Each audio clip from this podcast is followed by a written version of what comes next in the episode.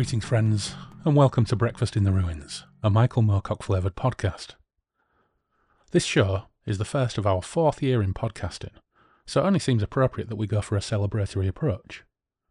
Just kidding, we're covering the Black Corridor, one of the bleakest tales in Moorcock's oeuvre, but that doesn't mean we can't have some laughs along the way.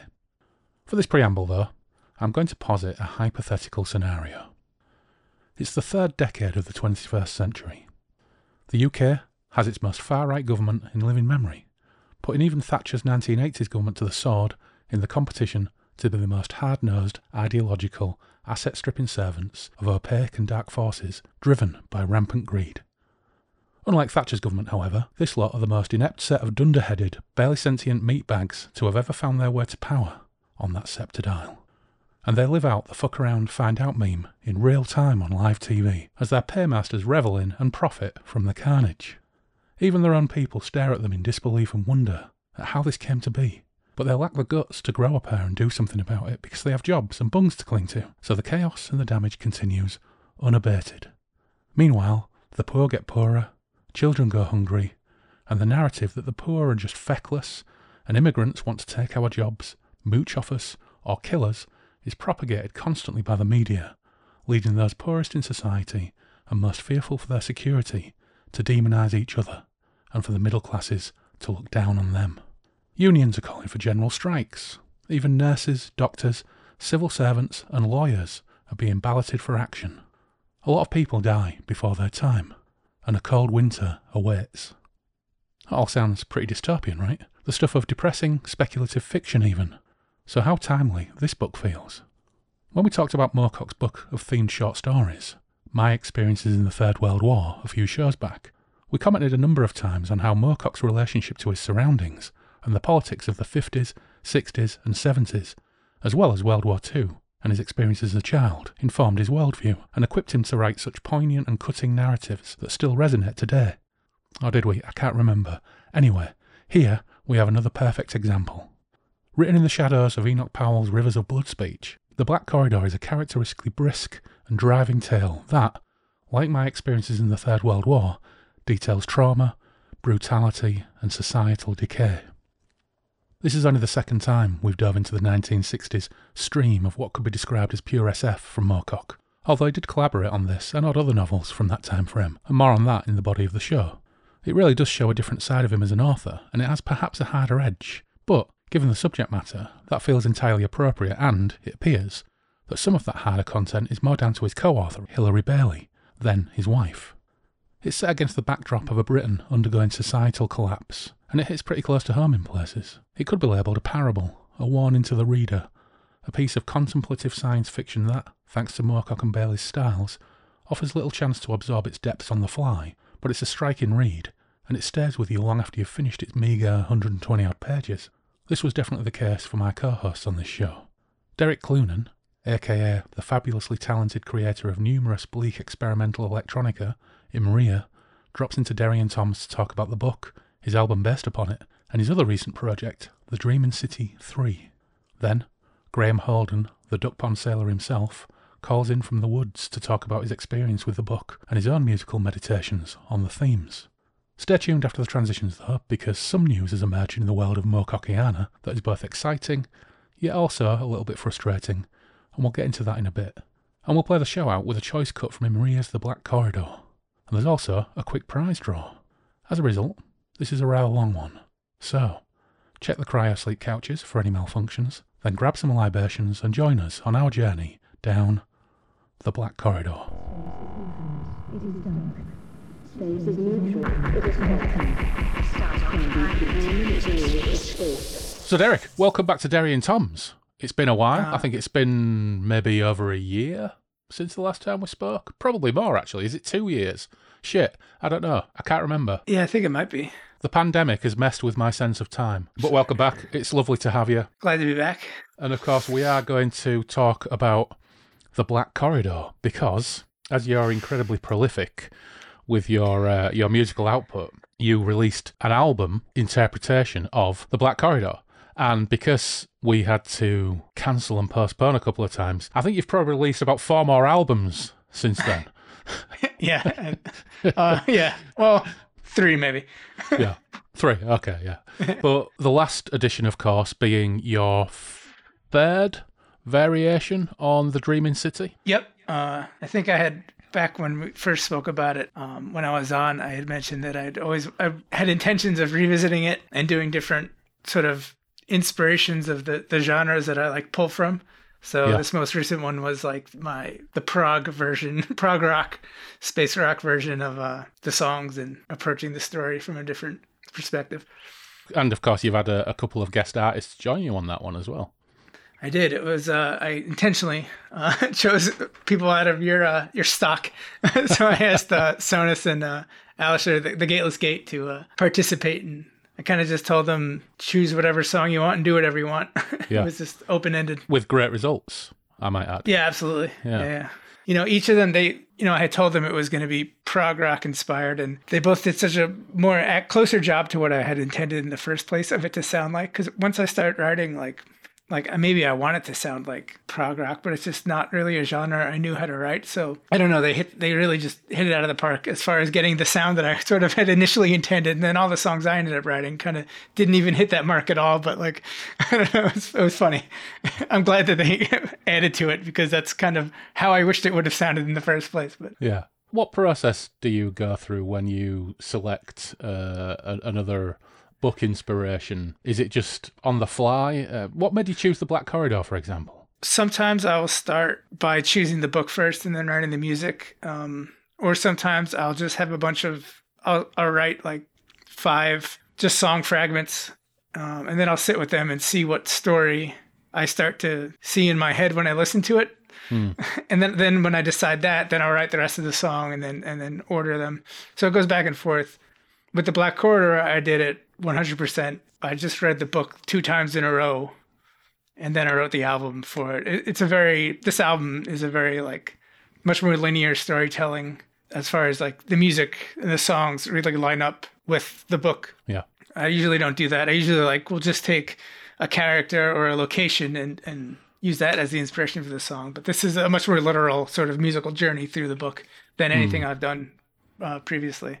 Mm. So this was fun. It was a little, I guess, more annoying, so, annoying songwriting wise for me to like have that sort of focus in it, like giving giving myself that direction. But it was also a good challenge to mm. figure out. So it was just simply a case of you happened to be reading it, you thought this is good fodder. Well, I think it had come up. I think on on the Discord chat, someone had mentioned it, and I was like, oh, that's a, ah. like, that's something I should do a album on. So then I read it with the intention of like, how am I how can I turn this into a album? What like what do I hear when I do it? And then while I was reading it, I was listening to a lot of Coil.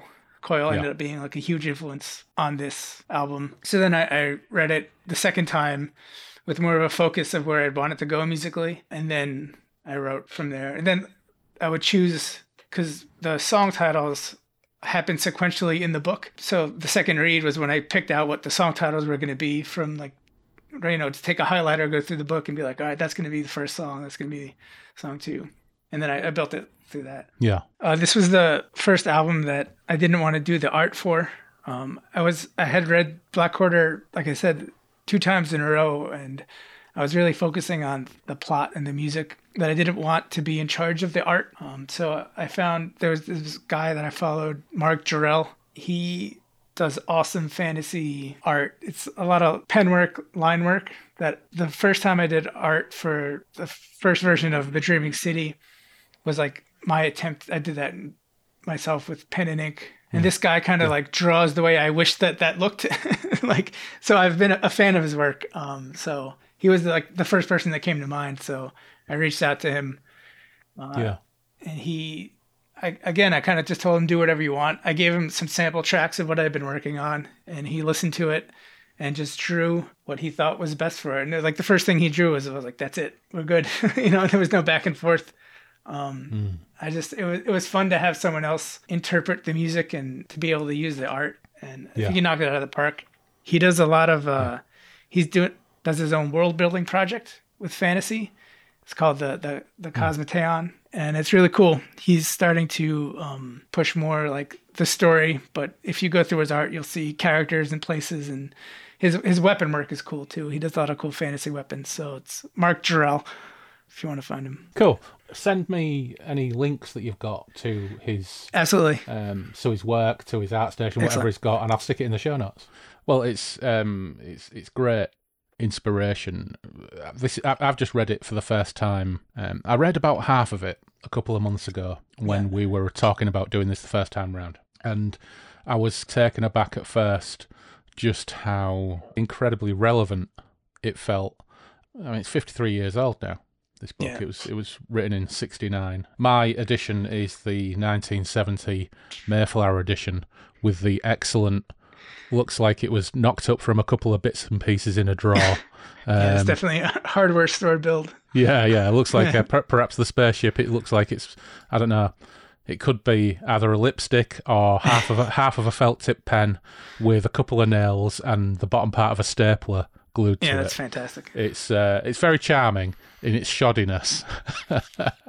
this is the 1970 Mayflower edition when Mayflower pre Bob Haberfield when Yeah. Mayflower was still playing with photo covers. And I've got some marvelous Mayflower photo covers, uh, but this is a this is a really nice one. It's very tidy condition as well. So of course I, f- I finished reading it and then I reread it again this afternoon in preparation, and it is quite unlike any of the Moorcocks that I've been reading on my grand reread because, as you know, this podcast really is about reconnecting with lots and lots of books I read as a teenager, most of which I haven't read for over 30 years.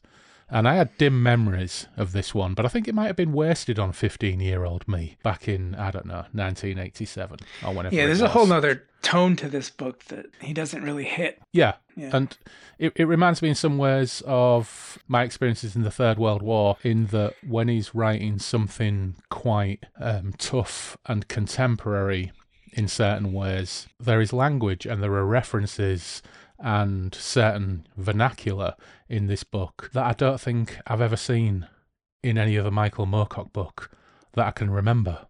For example, you know, instance of the word cunt, for example. I don't ever recall. I'm, I'm, It may well have occurred in other Moorcock books, but again, it's a long time ago. So that leapt out, and there are some sexual references in here that ground it much more. But of course, as we go into it, and actually, somebody, strangely enough, I, I posted on Twitter an hour or so ago that we were talking about this, and somebody popped up fairly quickly, Jules popped up fairly quickly, and said this is the one from memory that his wife Hilary Bailey wrote and um, and it and it got published under Moorcock's name, and with a little bit more back and forth and an intervention from Joachim Boaz, the dedication on the second or third page that says for Hilary, who did more than help, is a little clue as to the fact that there are large portions of this that are actually written by his wife Hilary Bailey. So that explains why I think this book certainly has uh, the narrative has a voice in inverted commas that doesn't seem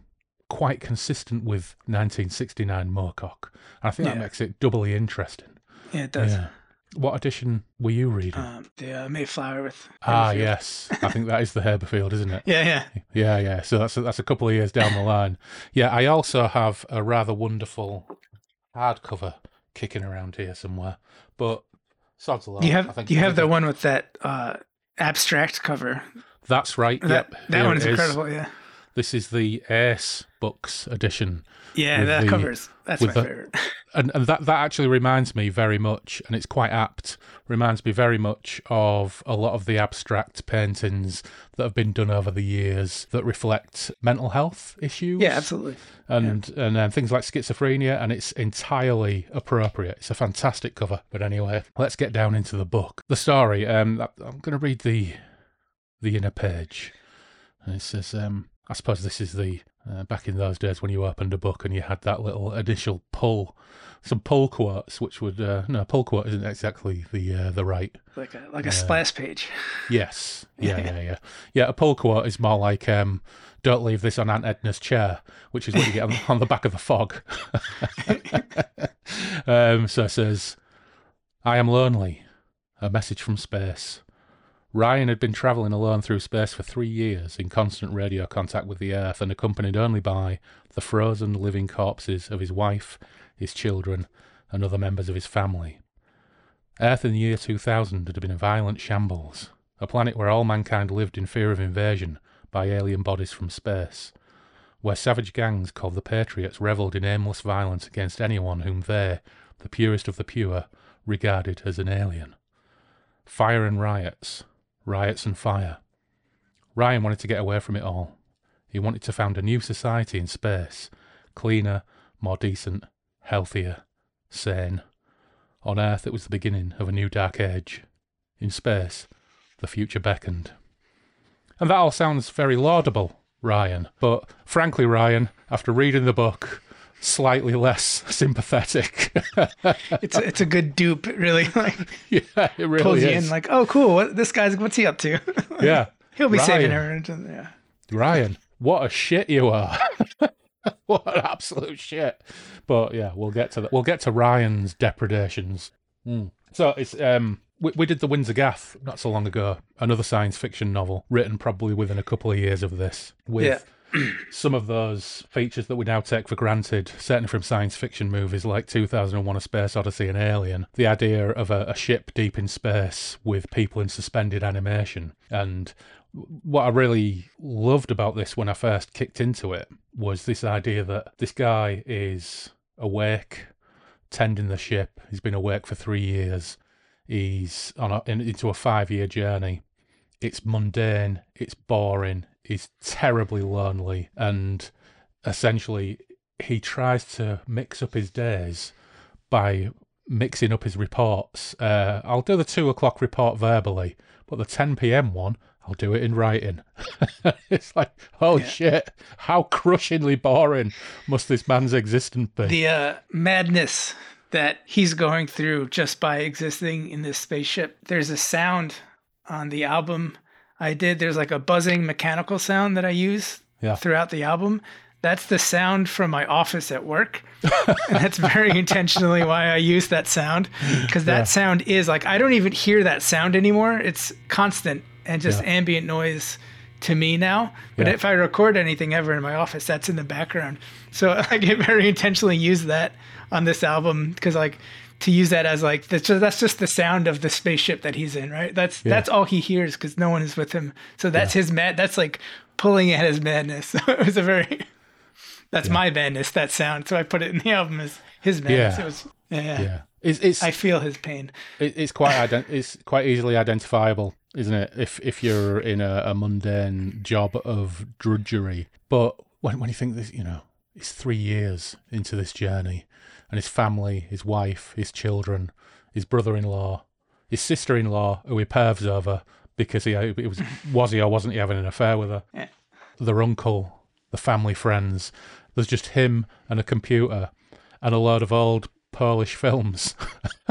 and I think there's one there's a reference at one point to he watches some patriot propaganda films about um or, or a propaganda play about the uncovering of a Yorkshire resistance cell and uh, and dragging them out and, and, and, and executing them. And it's like ooh it's a, a really terrible array of entertainment that he's got to keep him sane. And as we'll see it doesn't really keep him sane at all although there's perhaps a little bit more to his to his mental health problems than simple boredom. But we get a flashback to and again this is quite mundane and it's him and his wife moving into their new house and it's kind of really a picture of i suppose not exactly pastoral bliss but it establishes mr and mrs ryan as a fairly normal couple. But then we get an additional flashback and there's a gathering at his house and this is where you start to get the sense that this world isn't quite going according to you know a healthy script and that they have these blinds and they can hear that things are going on outside and oh, i think it's uncle sydney opens the blinds and there is a genuinely horrendous vista on display out in the streets where the patriots who I suppose what would our modern analogue be for the Patriots? They're it's it's set in London, and the Patriots are a movement of people who think that the foreign and the different and the non-English should be tracked down and maybe not just ejected from the country, but they see those these people as, as the root of all problems for England. And they see a man dragged and strapped to a board, a door, doused in petrol, and then set on fire, which is a, a truly horrific display of the mob, and it's uh, it's quite disturbing, actually. That and there's also the realization that every other ha- every other apartment in the street across the street, all the blinds are closed. There's a sense of fear, of paranoia that if the crowd sees that the blinds are up, they'll be targeted. So it's plainly obvious that, despite the fact that we got this initial look at the mundanity of Mr. and Mrs. Ryan moving into the new apartment, actually the world is completely fucked at this point, and a desperately anti other movement is becoming almost a disease in the country. Hmm. Strangely familiar. I don't know. I, I, don't know about you, but we we've had four or five years of this now. You know, we're not quite seeing people yeah, strapped yeah. strapped to doors and in, and you know set on fire, but the movement in this country, this all feels very close to the home. You know, it's it's quite quite close to the knuckle. Yeah, so, there's so many pull like you could do pull quotes from this book. Yeah, that just without context, you'd think it was a reference to something very recently that was happening on the news. It's really yeah. it was like yeah. chilling to read in certain moments. yeah, and um, I've I've picked a couple out, and we'll look at them in a second. But back on the ship, we find that Ryan. Oh, actually, before we get to that, we found out that his friend James Henry is a massive prick, and that that will come into play later on. He has two wives.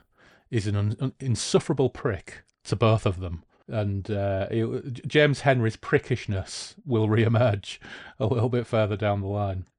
Back on the ship, the routine we find that it's being punctured by not just nightmares, frequent nightmares, but also periods of reflection. And whilst he's reflecting, he's writing in his log, and he uses his log for all sorts of reflections. And he writes, when I look back to our days on Earth, particularly towards the end, I realise just how tense we were. The ship routine has relaxed me, allowed me to realise just what I had become. I don't like what I became. Perhaps one has to become a wolf, however, to fight wolves. It will never happen again. There were times, I cannot deny, when I lost hold of my ideals, even my senses. Some of the events are hazy. Some are almost completely forgotten, though doubtless one of my relatives or friends will be able to remind me. I can hardly believe that it took such a short time for society to collapse. That was what caused the trauma, of course, the suddenness of it all. Obviously, there were signs of the coming crises, and perhaps I should have taken more heed of these signs. But then all chaos suddenly broke loose throughout the world. What we tut tutted at, in the manner of older people slightly disconcerted by the changing times, I now realise were much more serious indications of social unrest. Sudden increases in population, decreases in food production. They were the old problems that the Jeremiah had been going on about for years, but they were suddenly with us. Perhaps we had been deliberately refusing to face the problem, just as people had refused to consider the possibility of war with Germany in the late 30s. We Homo sapiens have a great capacity for burying our heads in the sand whilst pretending to face out the issues. And there's always some bloody messiah to answer their needs, someone whom they will follow blindly because they're too fearful to rely on their own good sense. It's like Don Quixote leading the Gadarene swine. Leaders, Führers, Duces, prophets, visionaries, gurus. For a hundred years the world was run by bad poets. A good politician is only something of a visionary. Essentially, he must be a man who sees the needs of people in practical and immediate terms and tries to do something about it. Visionaries are fine for inspiring people, but they are the worst choice as leaders. They attempt to impose their rather simple visions on an extremely complicated world. Why have politics and art become so mixed up together in the last hundred years? Why have bad artists been given nations as canvases on which to paint their tatty, sketchy rubbish? Perhaps because politics, like religion before it, was dead as an effective force, and something new had to be found, and art stood in until whatever it was turned up. Will something turn up? It's hard to say. We'll probably never know on Munich 15040 if the world survives or not. Thank God we have the initiative to get the ship on her way to the stars. Quite pointed and poignant that and it's it's interesting. I think from today's perspective, I think when he wrote this, a lot of politicians were kind of intellectuals.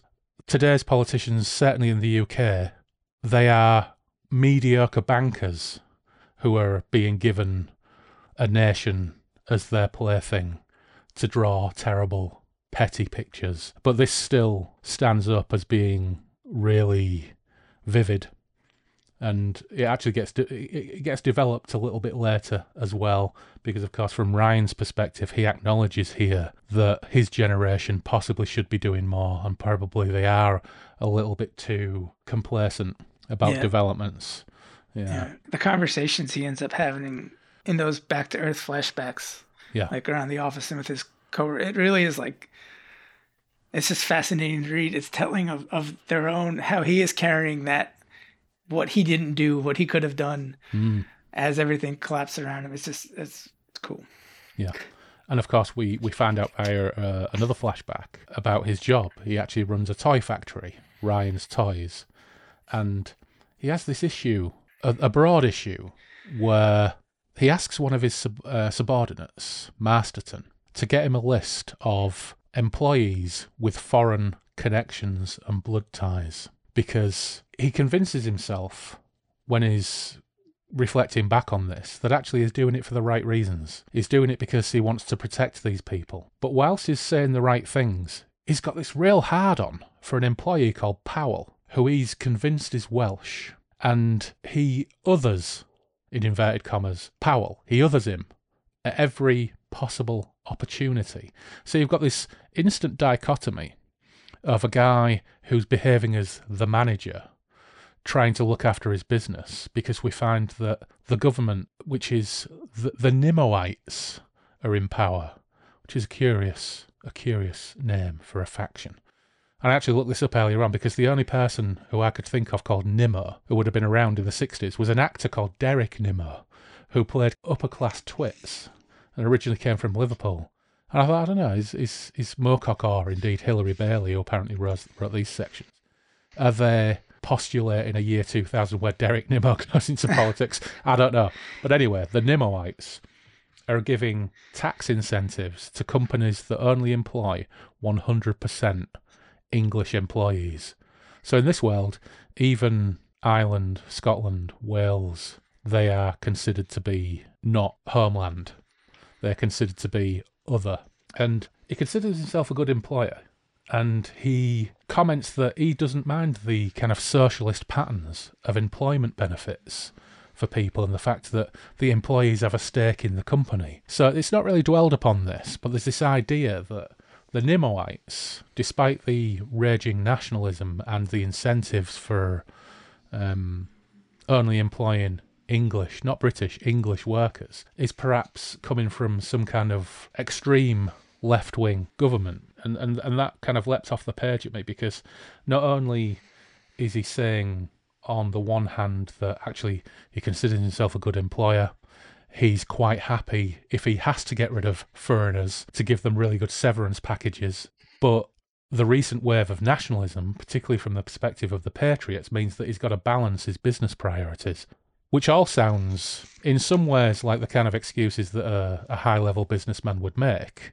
But it's all counterbalanced by the fact that he's being an absolute shit to this guy Powell and he's othering him for being Welsh.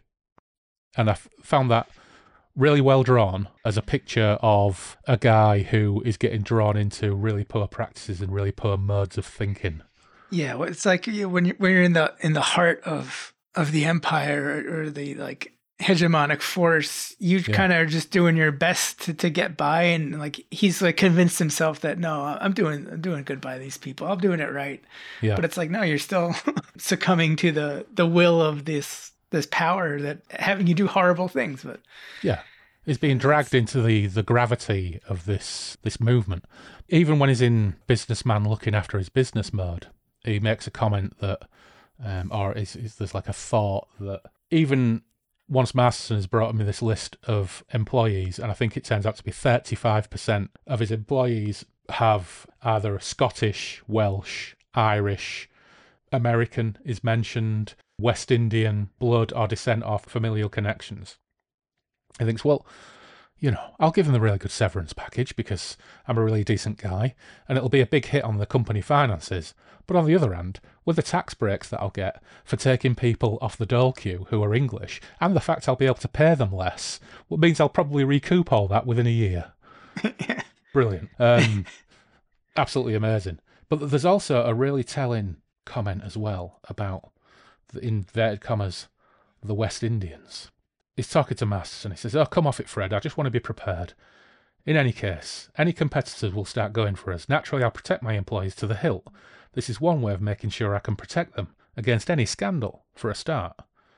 And sighed. What about those with Negro blood? I mean, the West Indians got around a bit before they were all sent back.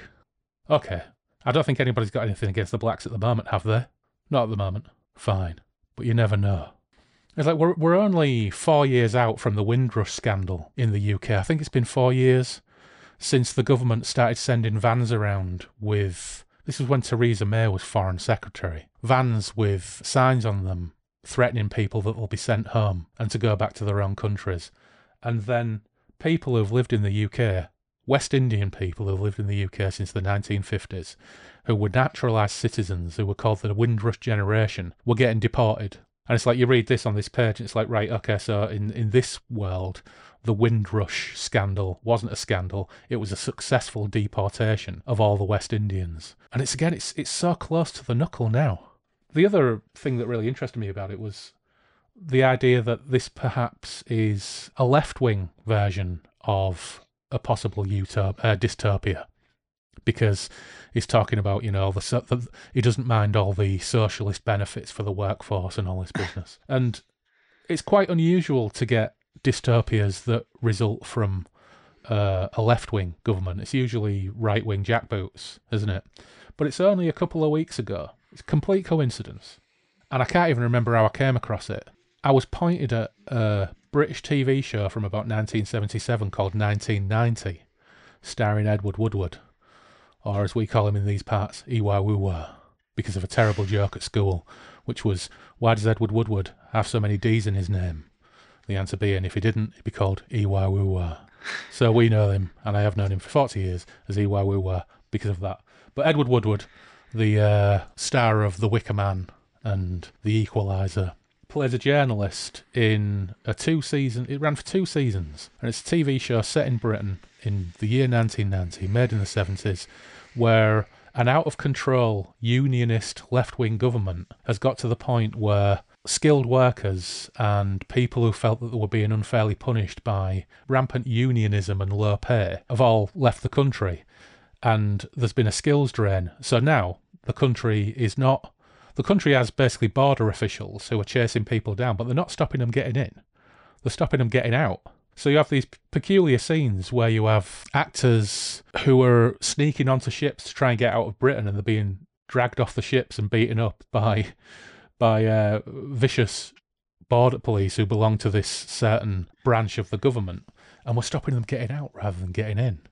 And it's really interesting. It's it's kind of an almost hysterical depiction of some middle class writer's worst fears about what happens if unions take over the government. it's, re- it's really quite fascinating. A little bit boring as well, in that style that those 70s TV shows definitely tend to be. But it's really hard to think of too many examples of the the dystopia resulting from from a, an out of control left wing government. I think probably V for Vendetta by Alan Moore is one of the others, because from memory, in V for Vendetta, the government results from a left wing government and lots of climate change issues. And that's how the country ends up kind of responding to all these problems and rampant unemployment and everything else. But yeah, it's certainly not something that's common in dystopian fiction, I don't think.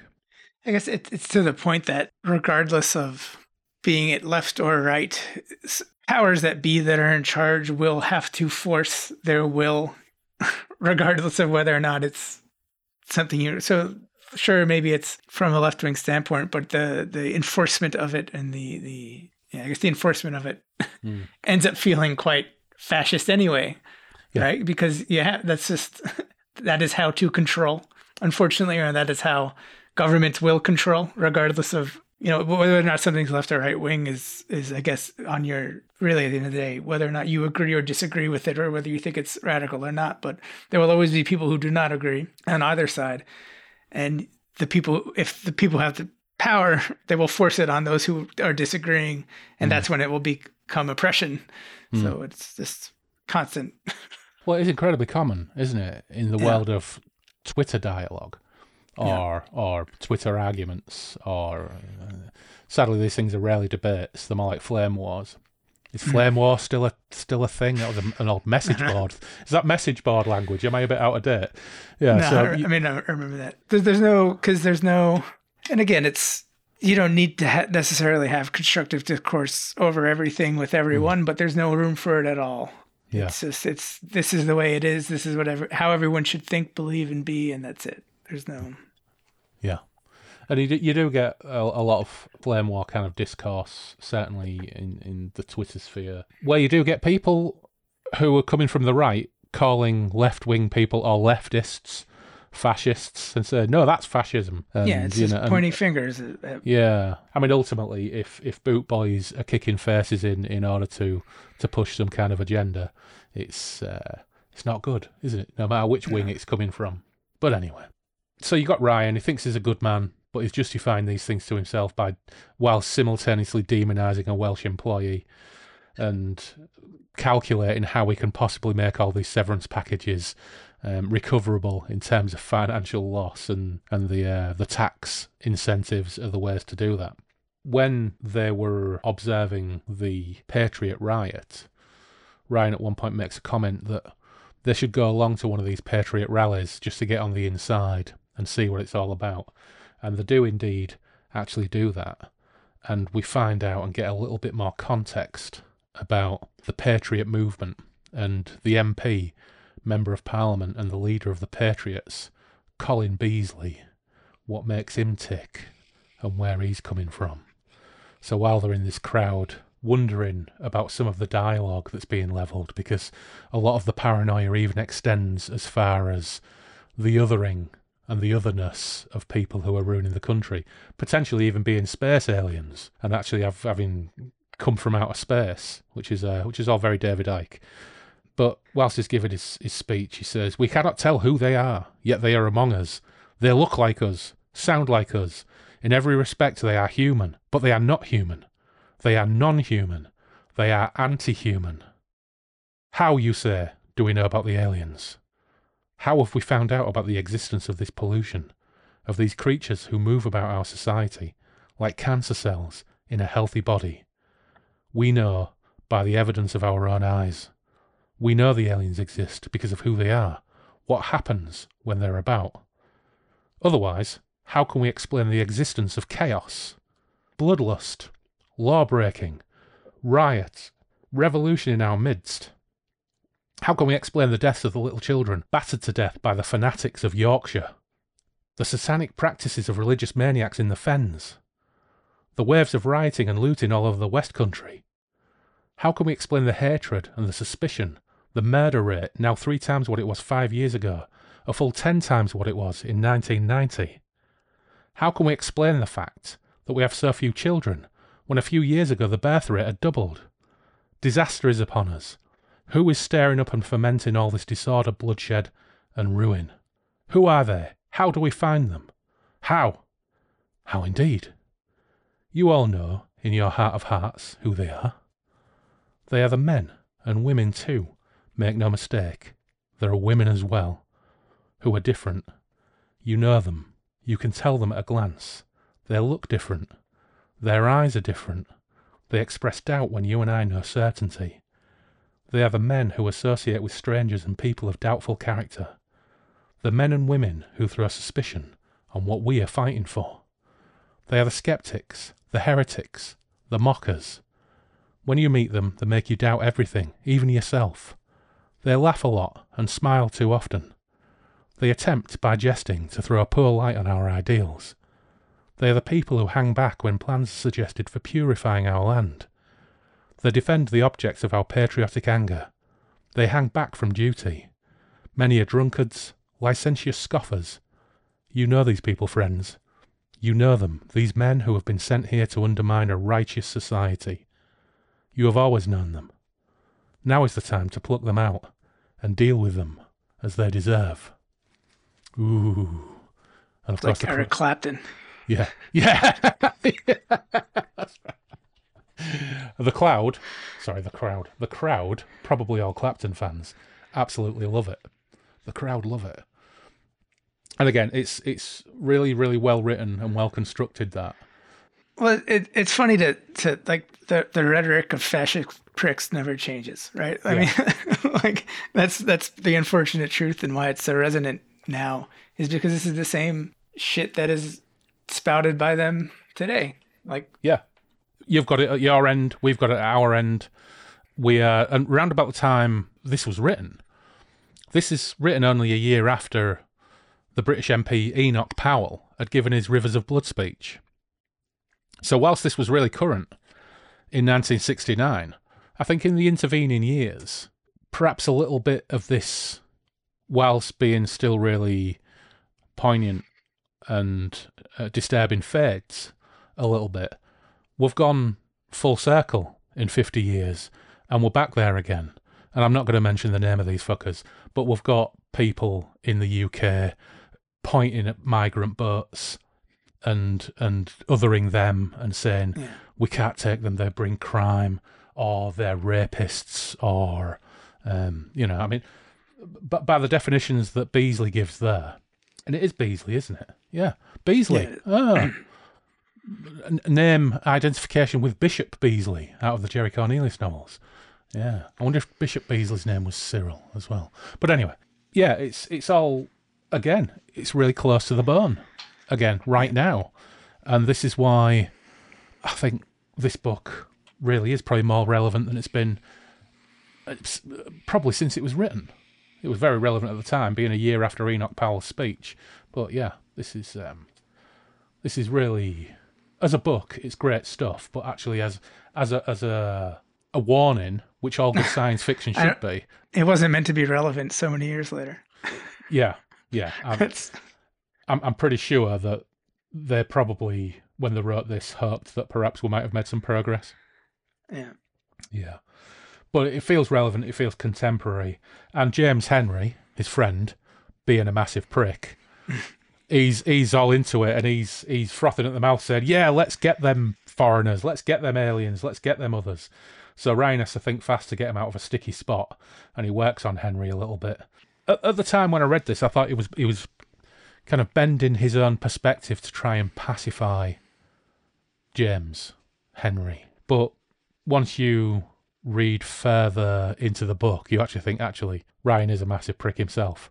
He's just yeah, you know, yeah. There's uh, that moment because you know confronting yourself, like if you have a friend who's like you're kind of like, oh, why did why did he just say that weird thing around me. Like maybe I'll try and you know you like explore that and maybe you accidentally convince your like you you don't take a hard stance against what this mm. person that you are friends with said so mm. you like almost belittle your own anti-opinion by yes by trying to cater to them to try and talk to them about it and then it just you by not just firmly standing up being like no you're wrong that's what you said is horrible like you're sacrificing yeah. your own ideals then in that moment and then that's already having them win a little bit of like sort of yeah. ceding any power to someone who thinks that way it's it's like what yeah. he was going through with this of like yeah you're absolutely right and when i was reading this bit i was actually thinking back to before the brexit vote and when that campaign was going on and sitting in the pub with two very dear friends and trying to have a rational conversation and very, very quickly having one of them wagging his finger in my face and being, to me, extraordinarily unreasonable. And it's someone I've been in, I've been friends with since I was seventeen. I'm now fifty, you know. And in, in those moments, the easy thing to do is just to shrug and go, all right, we'll just have to agree to disagree. Yeah. Which is probably what we did at the mm-hmm. time. But yeah, it's it's um it does feel like some kind of capitulation. You know? especially five years down the line or however many years it is down the line and looking back, what a fucking mess it all is. But yeah. Right, Ryan uses quite a, a, a clever argument with James to say that it could be aliens in the Patriots fermenting this in order to destabilise us. Which is, you know, prob- that's quite a good move to settle James down and stop him frothing at the mouth. And James, and he says, uh, the Patriots, hmm, I suppose it's just possible. Ryan handed him his drink. I thought, he said, that the discoveries in space would give us all a better perspective. Instead, it seems that the perspective has been even more narrowed and distorted. Once people only feared other races, other nations, other groups with opposed or different interests. Now they fear everything. It's gone too far. I'm still not with you, James Henry said. Simply paranoia. What is paranoia, Henry? Being afraid of things, suspecting plots, all that stuff. It can be defined more closely. It's an irrational fear, an irrational suspicion. Often it's in fact a refusal to face the real cause of one's anxieties, to invent causes because the true cause is either too disturbing, too frightening, too horrible to face, or too difficult to cope with. That's what paranoia actually is, Henry. So the Patriots have offered us a surrogate. They've offered us something to concentrate on that is nothing really to do with the true causes of the ills of society. It's common enough. Hitler supplied it to the Germans in the form of the Jews and the Bolsheviks. McCarthy supplied it to the Americans in the form of the Communist conspiracy. Even our own Enoch Powell supplied it in the form of the West Indian immigrants in the 60s and 70s. There are plenty of examples. James Henry frowned. You say they were wrong, eh? Well, I'm not so sure. We were right to get rid of the West Indians when we did. We were right to restrict jobs to Englishmen when we did. You have to draw the line somewhere, Ryan. Ryan sighed. And what about these aliens from space then? Where do they fit in? What are they doing to the economy? They're an invention, a crude invention at that, of the Patriots to describe anyone who is opposed to their insane schemes. Where do you think the term witch hunt comes from, Henry? James Henry sipped his drink thoughtfully. Perhaps I did get a bit overexcited. Ryan patted him on the shoulder. We all are. It's the strain, the tension, and it's particularly the uncertainty. We don't know where we're going. We've no goals because we can't rely on society any longer. The Patriots offer certainty, and that's what we've got to find for ourselves. You better explain, John Ryan said from his chair. Have you got any suggestions? Ryan spread his hands. That was my suggestion. That we find a goal. A rational goal. Find a way out of this mess. And of course, we find out, uh, well, we know that their way out of this mess is to jump on a spaceship and fly to another planet five years away. Yeah. And, and, leave the wrong person in charge. Yeah. Yeah. Uh, but, you know, i got to say, again, identifiable to a degree. There are certainly times at the moment when I see what's going on with the politics of this country that I'd like to pull an eject seat card. But, yeah. Meanwhile, aboard the ship, Ryan is continuing to exist. He's talking to the computer about his depression and loneliness. He even considers waking his brother up just so he's got an exercise partner, or waking his brother's wife up, Janet, so he can continue his affair. There's a, a really interesting part where we're getting insight into Mrs. Ryan's pretty desperate and miserable experience back on Earth, where essentially she gets up in the morning, she compulsively cleans. Then Uncle Sydney rings up and says, Will you come and visit me? And she says, No, you come here. And he says, I'm not going out on my own. Then she takes a sleeping pill at 11 o'clock, has some crazy dreams, wakes up, does some more cleaning, gets paranoid about the woman next door, goes back to bed, has a nightmare, rinse and repeat, and that is basically her existence, which sounds incredibly miserable. It's like some kind of 70s sitcom wife who just does the cleaning until half past 10 in the morning, then sits and drinks wine all day. Although I must say, there, in some ways, I'd quite like to get made redundant and do that for a couple of months. I could watch Judge Judy. I've been made redundant before. I could watch Judge Judy for a couple of months, I'm sure. Yeah. But no, if that's your existence, that's pretty miserable. Back on the ship, Ryan is still having nightmares, and there's some evidence that he's just starting to lose it, or certainly that the computer is struggling with his comms because he finds a message on the computer, and the computer says, I cannot process this message. And the message says, Triumph in the bloody sky, and the human form is no more. And Ryan has to scratch his head and think, yeah, not entirely sure what this means, but I must have written it because there's nobody else around. And fair play to the computer, I wouldn't know what to do with that either. but again, another flashback to his office. And this is at a point where the Patriots have taken control and appear to have driven the Nimmoites out of London. And the Nimmoite cabinet has retreated to Birmingham. So this old government is in exile in Birmingham, and Birmingham is now at war with London.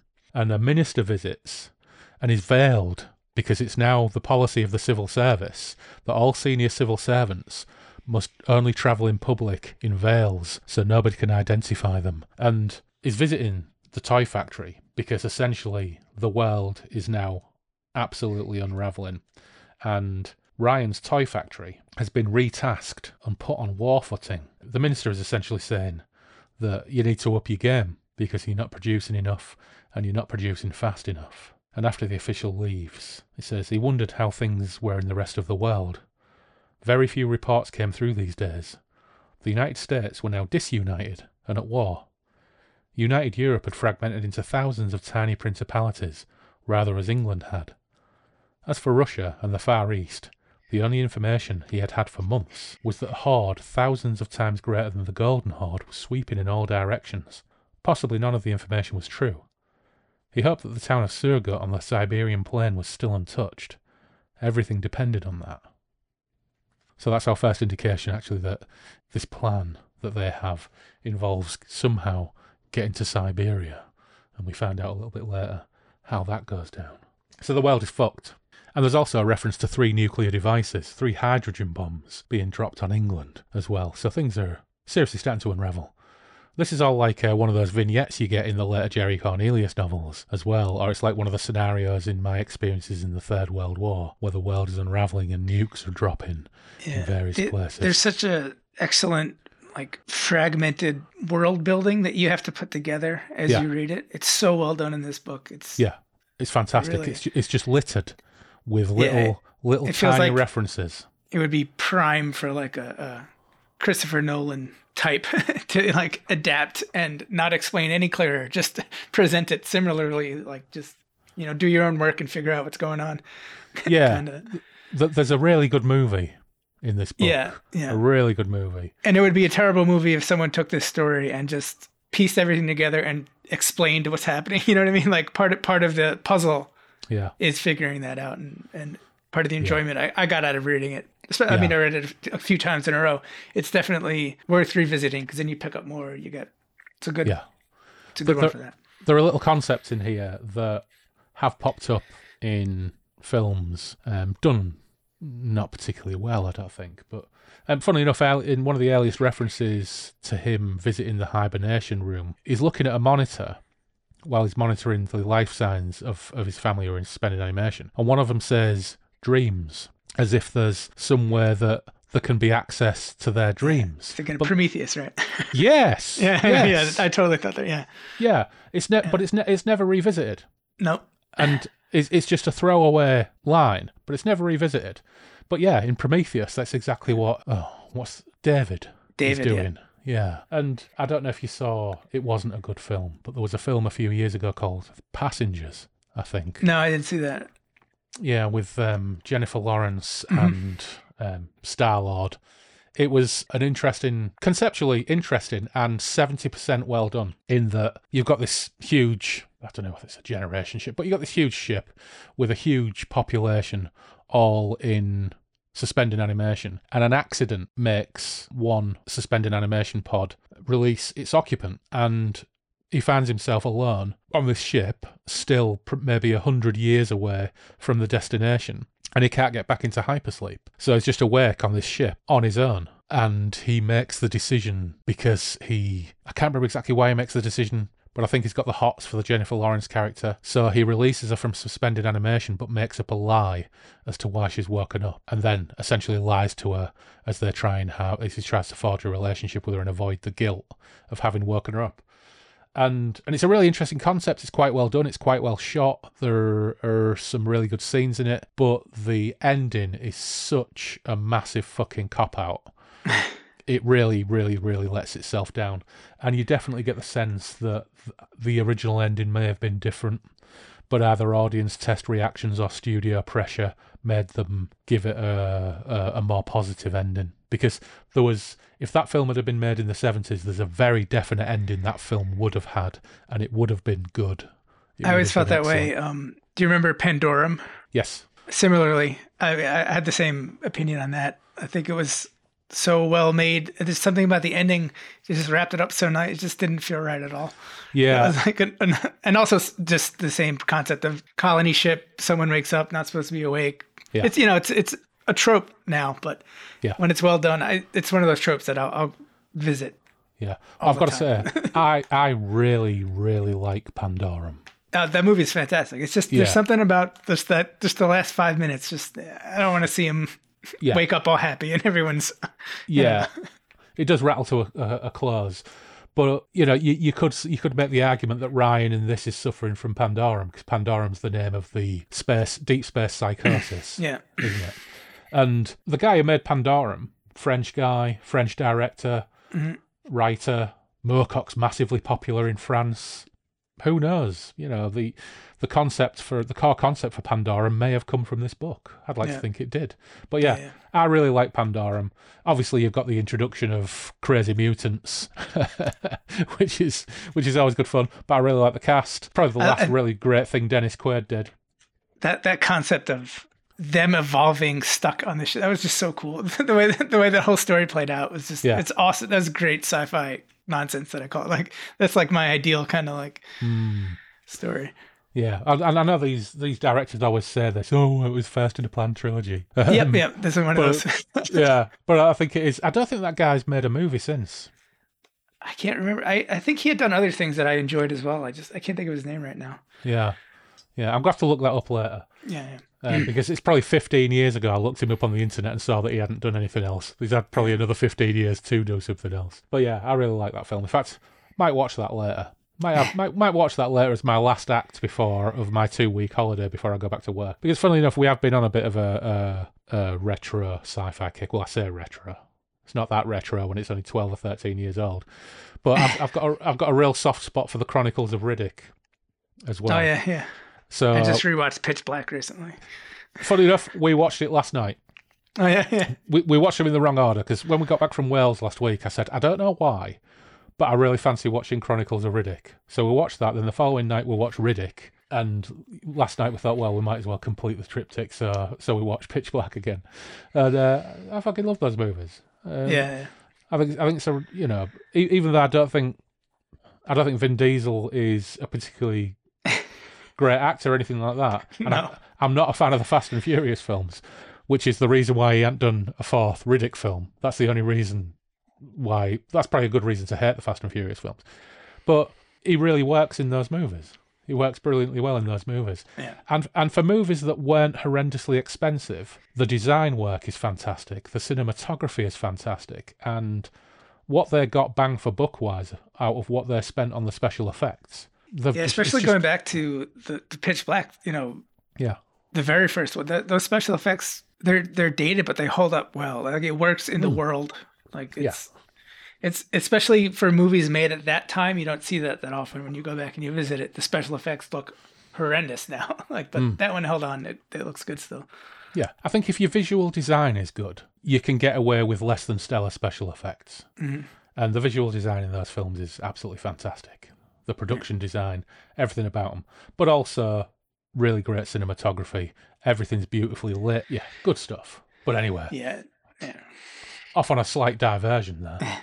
the world is completely unraveling, and as it happens, back on the ship, he appears to be starting to unravel as well. More mysterious log entries. He starts to think he's hearing footsteps. He fa- starts to think he's hearing the voices of the people. He, confi- he confides in the computer, and its suggestion is ICC Proditol, which is uh, an apparent neuroleptic which will suppress the hallucinations. So, whoever designed this ship, we'll find out who that is later on, whoever designed this ship and stocked it were prepared for the possibility of some kind of deep space psychosis. But before he takes it, he goes pretty much balls deep into a mega hallucination trip and freaks out.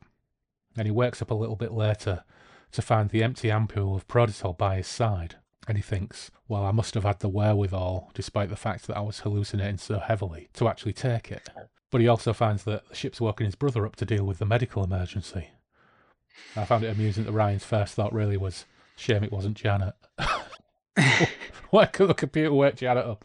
That'd be much better. He takes to his bed for a couple of days, but while he's there, he reflects on his first affair with Sarah, the daughter of Carlson, a rival toy maker who was deeply involved in the Patriot movement, but fell out of favour after he went a little bit too far with his conspiracy theories and became a hollow earther.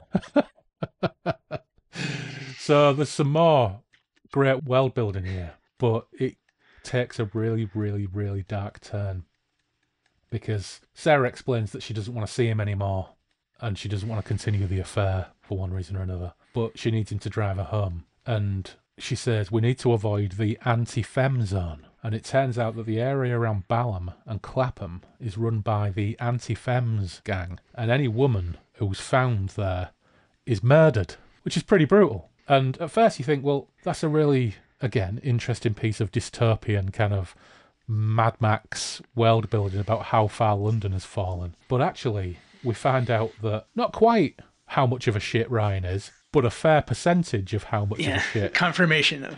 yeah, absolutely. So after Sarah's explained that she doesn't, or she isn't able to see him anymore, he lets slip as they're talking about the state of the world that he's been working on a way out, and she's essentially disgusted by him because to some degree they've had this um, this relationship where he's been kind of a sugar daddy because he's a lot older than her. And she really goes to town on him. She calls him out on his generation's failure to head off the calamities that are consuming the world through their selfishness and myopia. And again, it comes back to this theme of, of the generation that could have resolved this, actually, due to greed and complacency and essentially being bought off, have allowed this world to degenerate to this point.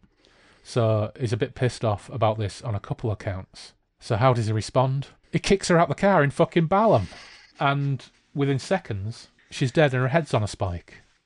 It's brutal. It's terrible. It's absolutely brutal. So all of a sudden, it's like, holy shit, Ryan is in fact a fucking monster. And back aboard the ship after he's, he's, he's thinking about this. And John's in control of the ship. So he takes to his bed and he reflects on Sarah. And he reflects on it as usual by writing it in his log. And he writes, What I did to Sarah can be justified, of course, and that she could have ruined this project.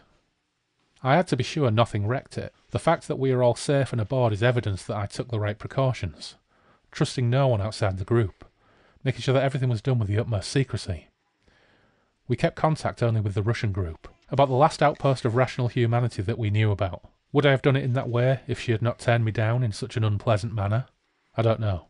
Considering the state of things at the time, I behaved no worse, no less humanely than anyone else. You had to fight fire with fire, and if it, and certain other things, is on my conscience, at least it isn't on anyone else's conscience. The boys are clean. So is Josephine. So are most of the others. And that thing there, would I have done it in that way if she had not turned me down in such an unpleasant manner?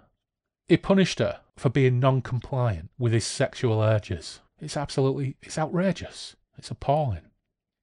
And it continues a little bit further. But it's still, yeah. After all this time of self-reflection, he's still questioning. Eh. Yeah. you know, like it's he's still kind of like. It's he's, absolutely incredible. Yeah. So Moorcock or Hilary Bailey, whichever one wrote, absolutely nails the absolute lack of self-awareness and yeah. The lack of true shame and the mental gymnastics that perpetrators undertake to absolve themselves. And we got a lot of that in one of the stories in my experiences in the Third World War, where the narrator is sleeping with a teenage prostitute who's probably underage, and he, and he justifies it to himself in all sorts of ways that perpetrators do. And we've got that here as well. And he writes, There's no doubt about it, I have blood on my hands. That's probably the reason I've been having bad dreams. Any normal, halfway decent man would. I took it upon myself to do it. At least, I didn't involve anyone else.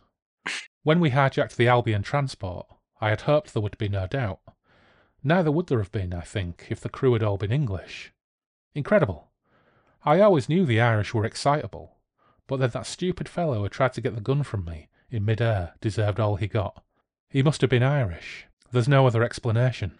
I was never a racialist, but one had to admit that there were certain virtues the English have which other races don't share. I suppose that is racialism of a sort, but not the unhealthy sort.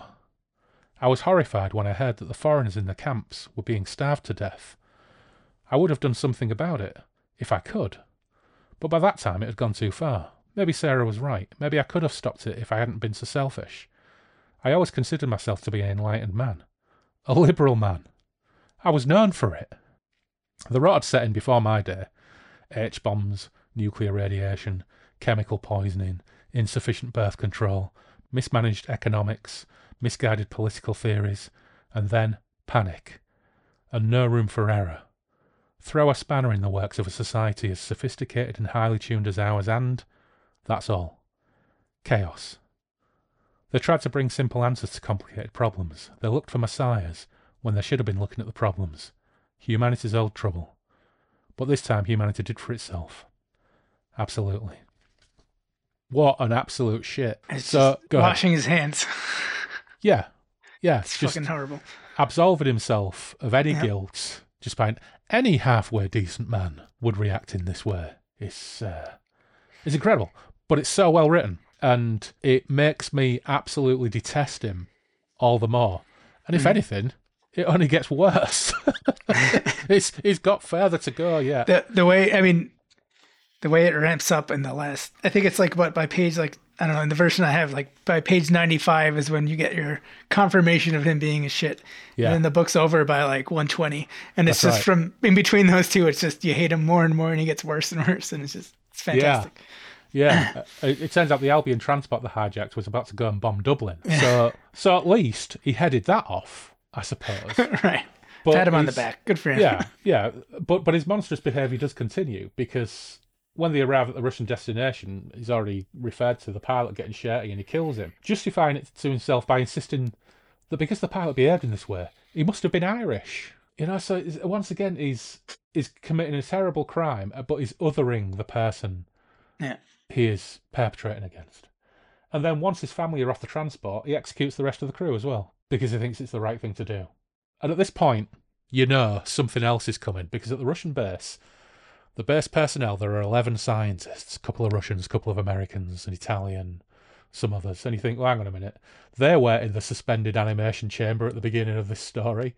They've never been referenced once throughout this entire process. So what's coming now? Well, the Italian scientist fancies Janet, so his cards are marked straight away. And the foreboding is quickly confirmed via Ryan's log. And to cut a long story short, he murdered them all brutally. and the family helped him push the corpses out of the airlock. It's like, Jesus Christ. This, this guy, and by extension, his family, are a bunch of monsters. Back aboard the ship, Janet's awake, or is she? And the rest of this book, the, the, the last three or four chapters, is essentially him having a massive psychotic breakdown. He's hallucinating rampantly. We don't know whether John ever awoke in the first place. Everything beyond that initial hallucination rampage where the computer suggested Proditol to him has probably all been part of his psychotic breakdown, his psychotic episode. And whilst the book ends with him apparently getting back on an even keel, it's an open ended ending, and the loneliness of space travel and the enormity of his crimes have essentially destroyed his mental and emotional functioning. And that's essentially the book. It's pretty grim. Yeah. Did you watch Arrested Development? no. Okay. In in that show, there's a character named Gob, played by Will Arnett. But in one of the later seasons, there's a situation where he gets in where he does something terrible and he goes to roofie himself. So he takes he calls him like forget me nots or something um, to forget that he had done it. But he he like had waited too long between the horrible thing he'd done and taking the um, roofie. So all he was forgetting was that he took a roofie. So like he loses like a six week chunk of his life by constantly taking roofies to forget the horrible thing he had done. Right. Because he, and I feel like that's what this book is about. Like he has just been repeatedly injecting himself with Proditol, Yeah. ODing, on the verge of death and then bringing himself back, forgetting everything that happened because he had taken that drug so much. And that's just what his life has been alone Yeah. on this spaceship. Yeah. And of course, there, there is a reference. When the computer first references Proditol, Yeah. it says you shouldn't take it beyond 14 days. Yeah. Whereas what we actually find in the last couple of chapters, where he's just trapped in this cycle of madness, is he's just shooting up Proditol like it's going out of fashion. Right. And I think this is just what he regularly does. This all Yeah. this book is is like a little snippet of what his entire life since he's taken off has been Mm. and will continue to be until he's just going to drop dead. That's it. Yeah. I was really taken aback by how gripped I was by this. You know, for all the reasons we've discussed. But since I've been on my, Mo- my Grand Moorcock reread for the last couple of years, which I must say hasn't been as heavy or intensive as it really should have been, considering I'm doing a podcast about Moorcockish things. I'm, I'm, I'm dredging through them pretty fucking slowly, if I'm honest. But I think this has been my favourite Moorcock reread since I started. Done 45, 46 episodes now. I know they've not all been about specifically about Moorcock books, but this one to me had more moments, more holy shit moments in terms of the Yeah. characterization. I just thought it was brilliant. yeah. It's think that fractured narrative really makes Yeah. a huge difference. Yeah, and and the depictions of of the paranoia and the hallucinations and the way in which somebody justifies their own actions to themselves, I think it's all brilliant. I think it's fantastic. Also, I like how it doesn't um, rely on the unreliable narrator trope. Yes. Like as we're reading, you're we're as the reader, you're seeing that he's wrong. You're seeing yeah, the problems with what he's doing. It's not it's not one of those books where the twist is oh the narrator was convincing them like both you the reader and the character have been misled or misleading yeah, you know it doesn't have that it's just you're watching it unfold as the horrible like Yeah. there's no question as to whether or not that's happening i like that yeah, absolutely. It's it's completely raw. yeah It's completely raw. And Moorcock did go on and do really successfully unreliable narrator shtick with the Pyatt novels, which I think were brilliant and really well done. But this is absolutely raw in the same way that, again, I've, I've, might be the third time I've referenced it. The the three core stories in my experiences in the Third World War, Mhm. where it's a, about an individual, their internal dialogue, essentially justifying their actions and and getting them through what they're doing, no matter how horrific and monstrous they may appear to the people who are, are listening to their internal monologue. Yeah, Right. and I, and I think in that in that respect, I think it's a massively successful book. you're watching the character go through that but Yeah. the book isn't trying to convince you as the reader that No. that makes what they are doing okay No, it's not It's it's not. just exploring this part of their psyche it's Yeah, yeah, it's fantastic, and the fact it does it all in well, if you discount the publisher pages and the copyright and everything else, does it all in about 118 pages, I think, Yeah. is you know incredible, and probably four or five of those pages are taken up with the um when he plays with text. yeah i love those yeah Yeah, which which is something we, we, we haven't mentioned, but they're really cool as well. The way it plays with text in, in certain elements. So yeah, absolutely fantastic book. Fantastic fodder for music and for your album, which is also terrific. So what's next on your massive album ladder? Your your future projection? um big plans uh like goal i want to do another three part three like hour long song or 40 minute song trilogy i want to do it on dancers at the end of time um so i'm going to do it in the same way that i had i had done a, a three part cycle on um with revelation space Mhm. and i used uh berlioz requiem i chose three movements from that and i sort of like covered his music and then wrote my own music for each each song. Yeah. I want to do that. I have to choose uh, right now. It's like I'm either going to use um, Dvorak or Gustav Holst, but I haven't decided yet. But when I choose like the classical piece, I want uh, the what I want to use, then I'll start writing that out. But that's going to be like down the line. Um, I'm already I I'm working on an album now. It's I think it might end up being it's one of those situations where I'm I'm writing the music and I have to see what where it's going what what world it brings me to when I listen to like the fragments I have. But it's it's probably gonna end up being something much more modern, which I haven't done too much. Um, besides Brandon Sanderson, I haven't done too much modern um, sci-fi or fantasy. Uh, Alastair Reynolds too, but I, I want to expand a little bit. So I might do something a little more like pulpy, like uh, you know, it might end up being uh, Red Rising. Did you read those books? The Pierce Brown. Um, those are fun. Or it might be the um, uh, the the Gideon Gideon the Ninth, Harrow the Ninth. Have you read any of those?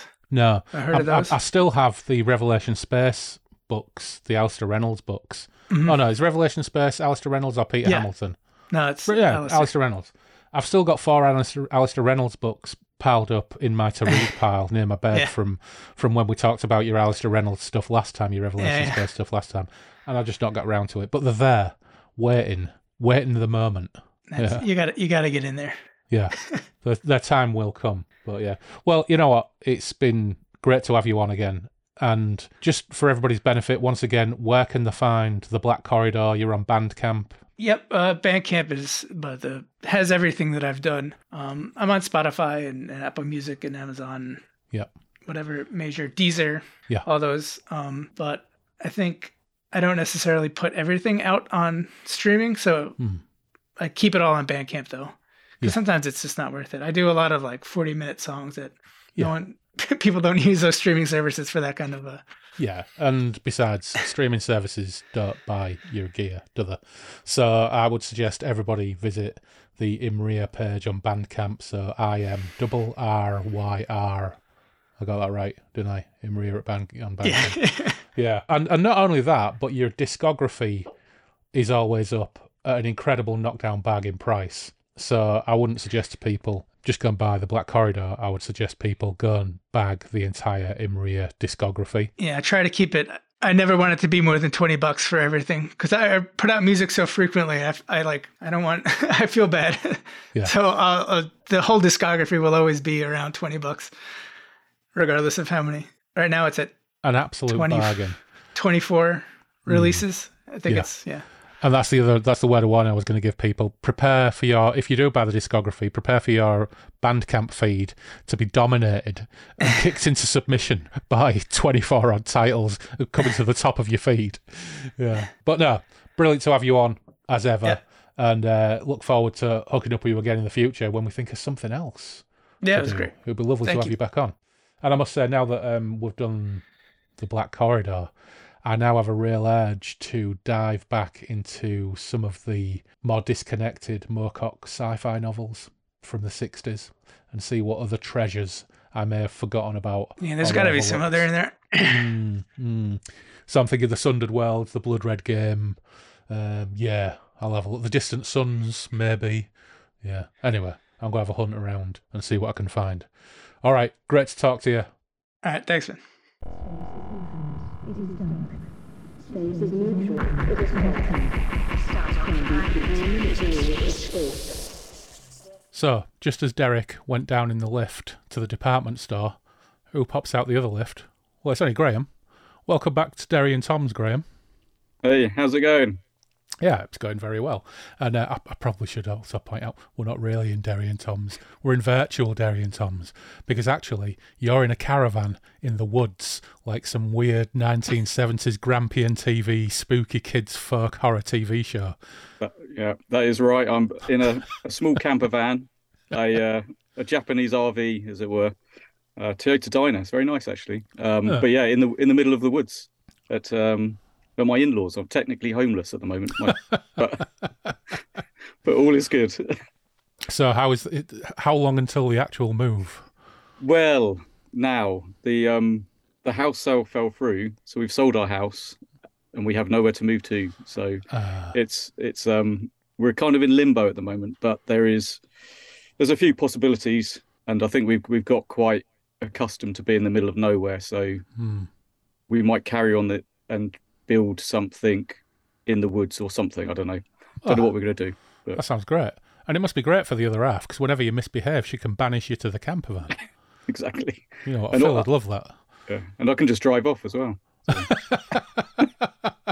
Yeah, of course, because it's a camper van, not a caravan. Yeah, Yeah. I think sadly, if if that was to happen to us, Phil would ensure it was a caravan. Yeah. Yeah. So- but anyway, we're here to talk about the Black Corridor, So, of course, I've just um, covered the Black Corridor and unpacked it a little bit with Derek, which was a, a really good, enlightening conversation. Of course, Derek is just, I say just, because he's a machine. Since he released the Black Corridor, he's released three more albums, Yeah. um, including the, the Dreaming City Part 3 with guest artists Sonus and uh, The Gateless Gate Oh, which I've just been amazing. given a listen to actually for the first time properly, and it's smashing. Yeah, it's that does sound good. proper. There's some really proper like psychedelic progtastic stuff going on on that third version of the Dreaming City, so well worth checking out. But a while back, probably last year now, you actually did an album based upon the Black Corridor with a little bit of assistance from our common mucker Wayne. So you're well invested in the Black Corridor yourself. Yeah, so I remember I remember reading the Black Corridor in, in, when I was a teenager, and at the same time I read, or similar time, Tiger Tiger by I forget the author's name, um, but in my mind they just got blurred together. Yeah. So then I I recently, well I say recently, about a year ago, reread the Black Corridor, and um, yeah, it was. I don't think I got enough from it when I read it as a teenager, but it seemed Mm. now now I'm older, it seems a lot more relevant to to me now. And historically, a lot of stuff is happening now that the Black Corridor kind of covers. Yeah, Tiger Tiger, of course, was Alfred Bester, wasn't it? That's right. That's I right. Best I read, read a little bit of Bester as a teenager because Pops gave me a couple of Bester novels, uh, but I've never read Tiger Tiger. Um, but yeah, the Black Corridor. Um, I when when I was on holiday week before last, we went off to Wales and I took the Sheep Look Up with me by John Brunner, and despite the fact I had to abandon it because the edition I had, the print was so terrible and so small, and on some pages didn't seem to have stuck properly, as if it was. I mean, it's a it's a nineteen, I think early eighties edition, but it was almost like it was printed by a printer that was running out of ink. um, the the type was offset so badly on the right hand pages, the print was almost infringing upon the binding. And I, I just, I just had to give up because it was destroying my eyes. And it was even worse when we'd been out for a few and had some wine, and I was going back and sitting, sitting in bed trying to read it. It was an absolute disaster. So when we got back, I picked up the Black Corridor because, of course, I was going to talk to Derek about it yesterday. And I mean, that dual narrative of collapsing world and collapsing psychological um, state of the protagonist, in inverted commas, is one of the best and most satisfying things I've read since we kicked off this podcast. And actually, probably one of the best and most satisfying things I've read for quite a long time, just because it's so successful in its implementation and in what it sets out to do. And it's dark and it's really, really grim. and it's it's not difficult to transpose a lot of the kind of collapsing political situation stuff with what's going on around us right now. Yeah. You know? Yeah. So what was it that with the Black Corridor made you pick it up and, and think this is great inspiration for a suite of ex- experimental electronica? Well, as I was reading it, there's lots of reference to music in it. So Mm. there's there's there's sort of like repeated themes where the main what, what's the, the main character's name? I forget his name. Ryan. Right, yeah. The, where he- there's there's moments in it where he's either in a ballroom or he's Mm. hearing music, and and, it, and it's kind of sort of ingrained in the whole narrative, the sort of musical part of it. And as I was Mm. reading it, I was thinking it'd be really good to try and write something or create some music based on it. But I knew I knew I wouldn't be able to do anything directly referencing it in that way, Mm. if that makes sense. Hmm. Um, I didn't want to sort of just lift passages and sort of go, it's describing this type of music, so I'm going to try and make that type of music. I just wanted to absorb it, and as I was reading it, I was then putting together the music. So I was kind of in that space as I was as I was doing it. So Hmm. I, ju- I just bought a a Polyend tracker, which is a all-in-one audio workstation using like it's, it's, it's basically a tracker like the old school Amiga tracker, but in a, Mm. in hardware. And I kind of wanted to have an, a, a project where I could just get absorbed in. And the thing with the polyend tracker, you can work really quickly. Um, so I was just in that flow state, and Yeah. the sort of darkness and the futuristic side of it, where it's it's kind of it feels like now, but there's that little step, isn't there, where you know Mhm. They they can travel into space and they they that, but everything else just feels like now. To to me, that's a perfect perfect type of sci-fi where it's Mm. close enough in the future that you can Mm. you can feel like you can touch it. Um, I, I must say, we are getting to a point where if I did have a lifeline of taking my family and friends to Siberia to murder a load of Russian scientists and steal their spaceship, I, I'm not quite there yet, but but I'm, I'm not far off, and and we might have uh, we might have uh, a, a slight maybe light at the end of the tunnel is probably the wrong answer because um, I noticed from the news this is really going to date this podcast and set Yeah. it in a specific moment in time. But I noticed that um, despite the fact she's only been in position a little bit over three weeks, or is it three weeks, there are already letters of no confidence going into the 1922 committee to try and get shut of our glorious leader, which is, uh, Yeah. you know, can't happen soon enough as far as I'm concerned. it's, uh, no, it's um pretty quick going for her, isn't it? Yeah. to get it so wrong so quickly. Yeah, and over the last year or so, in a professional capacity, I've had some exposure to what's going on with freeports. Not really any direct input to it, but actual just exposure to what they're all about. And a few months ago, I remember having a conversation with one of my colleagues. Here we go, real life encroaching upon our playground here. Um, one of my colleagues, and I'd been reading the Institute for Economic Affairs, the paper that they wrote on charter cities. Yeah. And I was talking to a colleague about it, and he'd not heard of charter cities, and I was explaining it to him, and, and it all still seemed probably a little bit further down the track. And then the moment they, they get in, and the moment they start announcing um, economic investment zones, bad enough that there is masses of sea life washing up dead on the northeast coast because of potentially because of the dredging of Yeah, the yeah. of the Tees to create um, additional draft depth for vessels that will be coming into the Freeport. That just that one thing is an absolute disaster for the environment. Yeah. And then when a, an organisation as staid and conservative as the RSPB, the Royal Society for the Protection of Birds, is having public Twitter meltdowns about the ramifications of these investment zones because it means that companies can essentially build whatever they want on whatever land they want and pay very little tax because they just basically are given carte blanche by the government in one of these investment zones. It all starts to feel like we are starting to just live in a dystopian future from a 1970s London weekend television kids TV show. It, Yeah. yeah. yeah, exactly. It's it's it's feeling, and I guess it's that it's not no, nostalgia is like a, a fondness, isn't it, for the past? It's what Yeah. what's the opposite of nostalgia? Because that's kind of what I feel uh, uh, Mm. with what's going on. You know, growing up in the sort of late seventies, early eighties.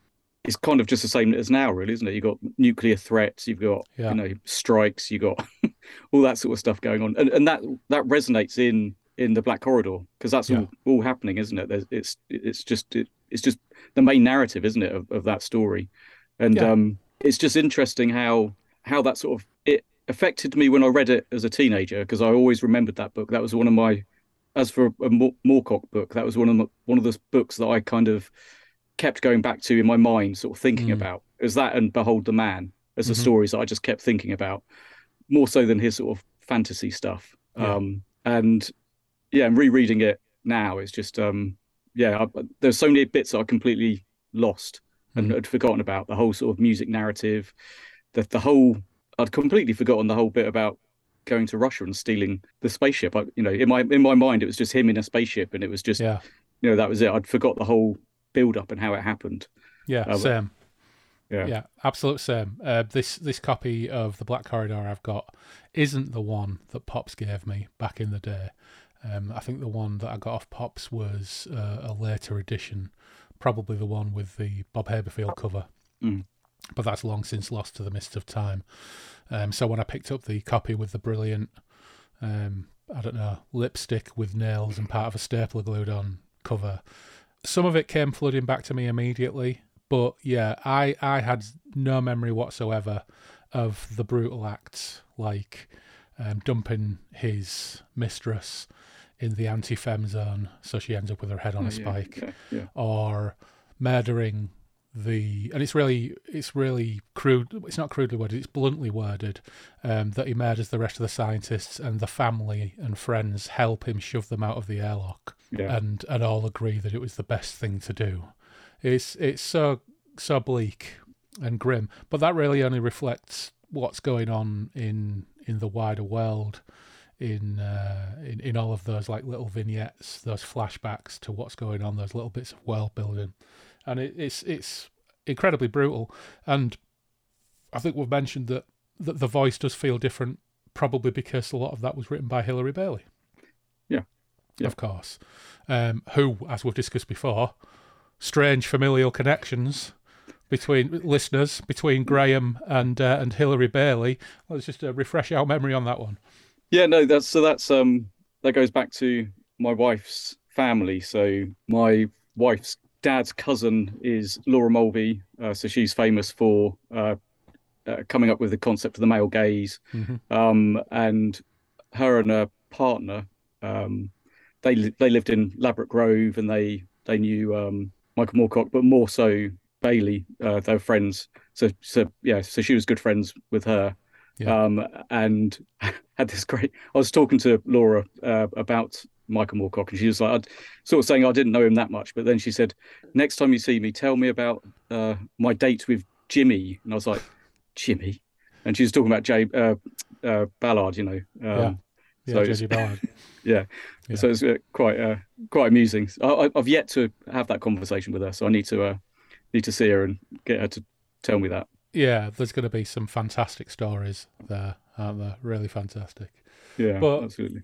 You know what? What a, a an artistic community to be part of as well. But this really, really makes me want to read more Hilary Bailey as a result. And I really need to kind of get my head down the Hilary Bailey rabbit hole and see what there is out there that she may have written and that may still be accessible because it's absolutely terrific stuff. And there's something about the absolute bluntness of those flashbacks and what's going on that really kind of elevates this onto a, a slightly different plane to Moorcock's usual, certainly his fantasy fare, which, whilst it can be intense and rewarding, never really gets as close to the bone and as close, and, and, you know, as close to the knuckle. And, and it needled me. This book, that's what it did. It needled me Yeah. on a number on a number of occasions, and mm. and made me think really, really deeply about, you know, especially the stuff about inaction and the stuff about complacency, and you know, I, th- I think you can't help but think it fairly regularly with no matter how much this country deteriorates politically. And today, the pound at one point today reached one point one dollar four cents to the pound, going from a couple of year, a few years ago when it was two dollars to the pound. Yeah, yeah. The, the pound has absolutely tanked, and we know we're pretty sure that the chancellor who actually enacted this did it in full full knowledge that Yeah. the that certain people would enormously benefit from this from shorting the pound. Yeah, yeah, no. So, and it's but- only a few years, isn't it, since we had riots after the murder of a young black man in London.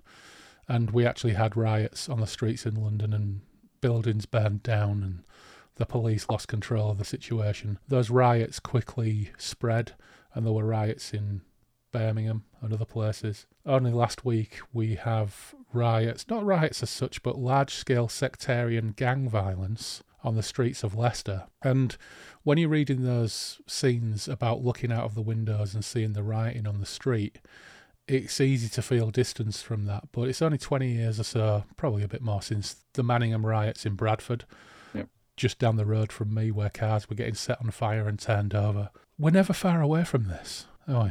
No, no, it's um exactly that, and it it was those moments when I was reading it. I think that I completely forgotten about when I read it as a teenager, and they, they probably just went over my head. Um, but Mm. there's there's all those bits where they're, he's in the sort of family home and they and there's that sort of coldness and his relationship with his wife is really dysfunctional and Yeah. and the bits where he's talking about effectively being a manager and the the sort of he's just a very cold impersonal entity isn't it it's just Yeah. but you kind of do you root for him when you're reading it i don't know it's it's hard to hard to say really I don't think at any point I was rooting for him. I think there's a certain amount of sympathy you have for him early on when he's been on the ship for three years and he's lonely and he's telling the computer that he's lonely and he's using these patterns of behaviour and tasks, managing his tasks in a way to try and keep them as fresh as possible. But it's it's not very long into the book before you get to the point where they decide to they decide to attend the rally. You already know his friend James Henry is an absolute prick. Yeah. Um, and you very very rapidly find out with the flashbacks to Mrs. Ryan when she's cleaning that Uncle Sidney is a selfish prick. You very quickly find out when about um, when you get the background about him and his toy factory and the fact that he is actively alienating and trying to think of an excuse to get rid of an employee because he's Welsh, while Yeah. simultaneously, you know, coming up with reasons to bang off 35% of his workforce because they have foreign connections or foreign blood and the way he justifies it to himself as you know a financial write-off that can be recouped within a year because of the tax incentives very very quickly lose sympathy for him.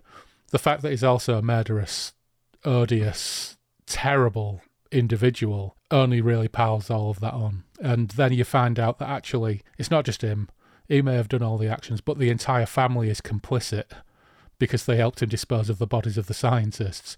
There isn't a, uh, th- there is not one sympathetic character in this entire book, with the possible exception of Sarah, the daughter of the rival toy maker, who himself is a patriot and a hollow earther. She's potentially the only sympathetic character in the book, but even then, you don't have time to get attached to her. So it's it's a really cold, perfunctory picture of just what shits people are. or certainly, in this case, what shits the English middle class are. yeah. yeah it's um the, the whole narrative is just bleak but captivating that's what i found Yeah. You know what? We can't talk about the Black Corridor forever because I've just talked about it with Derek for about an hour and a quarter. We've touched upon it there, but it was uh, really good for you to pop in and just share your thoughts and also talk about your album uh, regarding the Black Corridor. But the good news is you'll be back very soon because, of course, we'll be covering, as the patrons have voted for it, The Fog. So Oh, you, yes. Phil, and I are going to get together and talk about The Fog yeah and I'm quite excited about that because I hadn't read it since I was a teenager, but I Yeah, have distinct memories of it. i can't wait i've not read it before Yeah. so i can't wait to read it It's going to be an absolute treat. And over the last couple of days, while I was reading The Black Corridor, and prior to that, I've, I've been reading all sorts of crap. I've been reading aliens tie-in novels, like, you know, like original fiction best of the Alien universe, most of which is awful. But for some reason, I just got an urge to read. Uh, I played the Alien Isolation PC game. oh yeah yeah and really enjoyed it because it didn't have all the tropes that I find really boring in alien spin off media. It didn't have really anything largely, although it's, there's a minor plot point, didn't have anything really largely to do with the evil Weyland Yutani Corporation. It didn't have Lance Henriksen playing a version of Bishop. It didn't have colonial marines in it. And the alien didn't look like one of the black bug insect type aliens from Aliens. It looked like the alien from Alien. right and yeah it behaved like the alien from Alien. So I really enjoyed it. And then I found out there was an Alien Isolation tie in novelization. So I thought, oh, maybe I'll give that a read. And I found that you could get a bundle of seven Aliens novels for 20 quid, and that was one of them. So because I'm an idiot and I've got no self control, I bought the bundle. Mostly awful. Mostly bug hunts, colonial marines, all the boring stuff that aliens introduced. I know, I know lots and lots of people like aliens, but I found all that pseudo Starship Yeah, yeah. Troopers wannabe stuff really, really irritating. But there was one book called The Cold Forge by Alex White, Alien the Cold Forge, which was really, really interesting and really different. largely because the central character was basically Patrick Bateman. it's about an auditor being sent to audit a, a, science establishment, a scientific research establishment on some asteroid or something, and he's basically it's Patrick Bateman. It's all in the pre- it's all in the present tense. A lot of it's from his perspective, and it was really, really super entertaining. There's a spreadsheets so, and uh... yeah, yeah, um, you know, he, he doesn't talk about Huey Lewis and the News and stuff like that, but you know, it's, it's pretty close. Just being Patrick Bateman is an exercise freak, and he gets sweaty and he and, and admires himself and all that business, and also is is a really vile individual who, who ends up murdering people. So that was really cool. And there's also a follow up called Into Charybdis by the same author. Um, kind of a, a, an indirect sequel, I suppose, to the Cold Forge which again had a really interesting take on the universe. It takes place on an Iranian colony where they're creating this massive data center, and the colonial marines do turn up in it, but they're evil. They're the villains of the piece. So that was quite different as well. So I really, really enjoyed them. But once I'd got through all that, I got onto the Black Corridor, and but while I've been do- excuse me, while I've been doing all this, Phil has been reading The Fog, uh, and she'll be sat, she'll be sat at the under end of the sofa to me, going, "Ooh, oh, yeah, yeah, oh, oh, oh, oh, it's taken me out of it there a little bit with what is written." Yeah, yeah. so she's ahead, head in the fog then. Yeah, she's just about finished it. Oh right, but, it's, a but bit, it's quite a big book, isn't it? Yes, it is. So I think when we do cover it, we're, we're not going to be able to do it beat by beat, blow by blow, because yeah. uh, we'll be there for about five hours. But yeah, I think there's plenty there to get our teeth into. And Phil's style is she'll read it, then she'll go back and read it again and take notes. Mm. Whereas um, I'm far too lazy to to read the book twice. Well, yeah. So, uh, you know. I've got it on Audible as well, so I'm going to listen yeah. to it. Well. yeah. I did actually, after you mentioned going on eBay to try and find the Christopher oh. Lee tapes, um, I did find them on eBay, but 15 quid for a couple of old cassettes that might go and sound like they're underwater. Plus, yeah. I don't own a cassette player anymore, sadly. Yeah, Despite the fact I've got about seven Dungeon Synth cassettes on the oh, shelf yeah, behind me. I don't Very have good. a cassette player. I just I just bought them as fun things. So maybe I should buy a cassette player. But anyway, we're off rambling about our next project. So Graham will be back in a little over a month well, by the time this goes out, it'll be under a month, I'm sure. Might only be two weeks. Shit. Re- we record these things. It might take me two weeks to edit all this together. But mm. Graham will be back shortly, and we'll be looking at the fog for our 2022 Halloween special. Mm, yeah. Exciting Brilliant. stuff. Good stuff. So, cheers for dropping in, Graham. No we'll problems. talk to you again soon. Cheers. Thanks for having me. Space is neutral. It is Massive thanks to Derek and Graham for stopping by Derry and Tom's, and be sure to check out their Bandcamp pages. I'll link to them in the show notes, and do follow them on Twitter and Instagram too. First, imrryr.bandcamp.com. My recommendation get the discography. It's a snip under $20, includes all of his work based upon a range of sci fi and literary greats. It includes The Black Corridor and all three Dreaming City releases, and there's lots more in there besides. They alone are worth the asking price, though, several times over. But the number of releases currently stands at 32, and every time I look, there's another one. And this show will play out with a choice cut from Imrryr's The Black Corridor in the form of Triumph in the Bloody Sky and the Human Form is No More.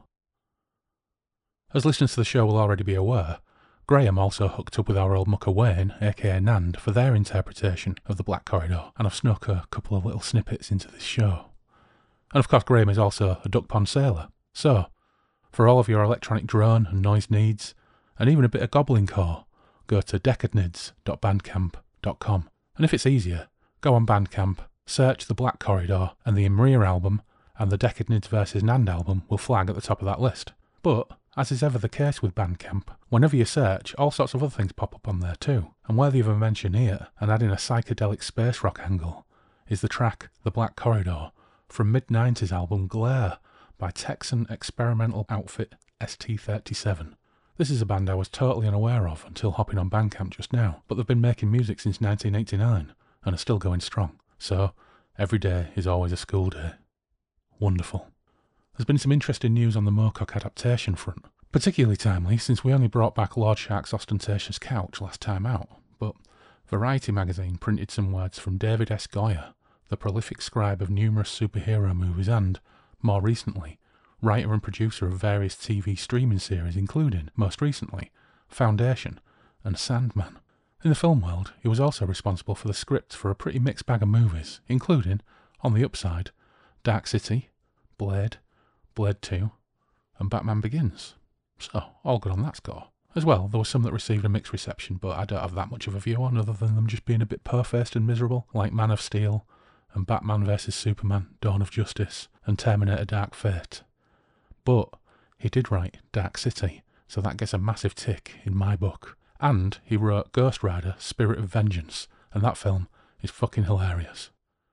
He's also got a story credit on the new Hellraiser film. I saw that a few days ago, and it wasn't really for me. Not nearly sleazy and filthy enough by half.